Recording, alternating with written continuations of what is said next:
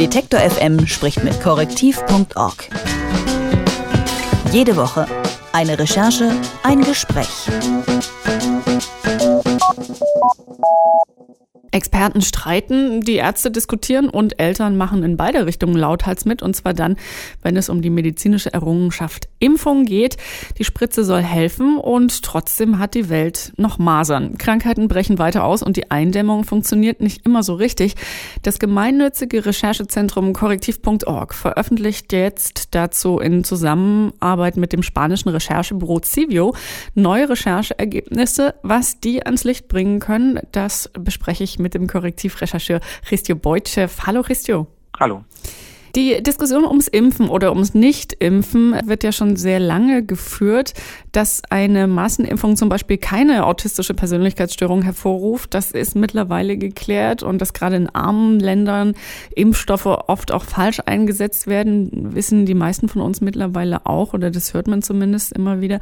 Was ist denn jetzt an euren Rechercheergebnissen diesmal neu?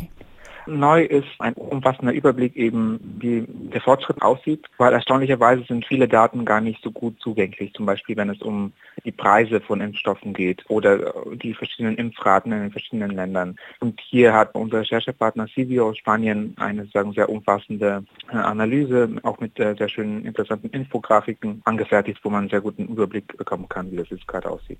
Warum ist es denn so problematisch mit der Transparenz dieser Daten, die es ja irgendwo tatsächlich ergibt? Ähm, zum Beispiel also bei den Preisen. Unterschiedliche Staaten zahlen unterschiedliche Preise an die Unternehmen. Es gibt vier große Hersteller von Impfstoffen. Und äh, das ist tatsächlich so eine Art Geschäftsgeheimnis dann. Eben ein Land A weiß jetzt nicht, was Land B gezahlt hat, damit eben der bestmögliche Deal ausgehandelt werden kann von dem Unternehmen. Und dann gibt es sehr große Unterschiede zwischen den Preisen.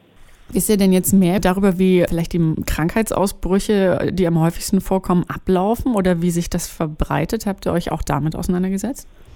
Wir haben uns damit auseinandergesetzt, wie es zum Beispiel bei den Masern da aussieht, und obwohl es da eine sehr gute Impfung gibt, eben gibt es sehr viele Länder oder die, nur fünfzig Länder weltweit haben genug Menschen geimpft, sodass eben die, die Krankheit dort nicht ausbrechen kann. Also die meisten Staaten tun sich da immer noch sehr schwer damit.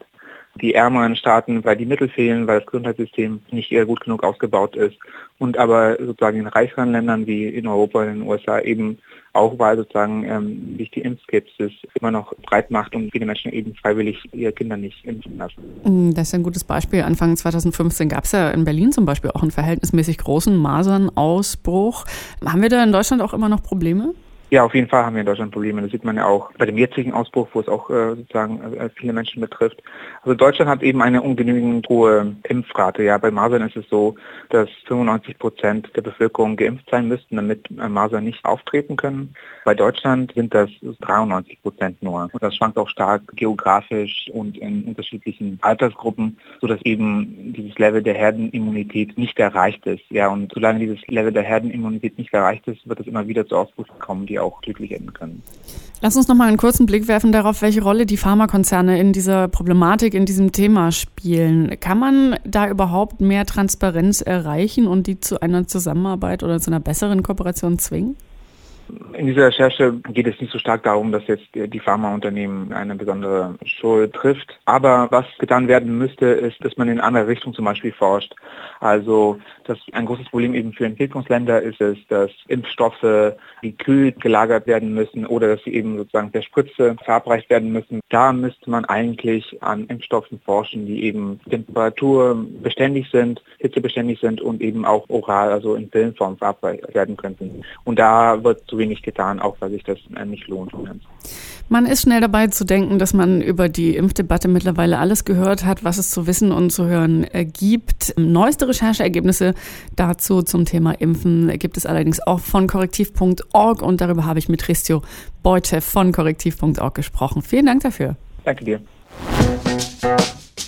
Detektor F M spricht mit correctiv punkt org. Jede Woche eine Recherche, ein Gespräch.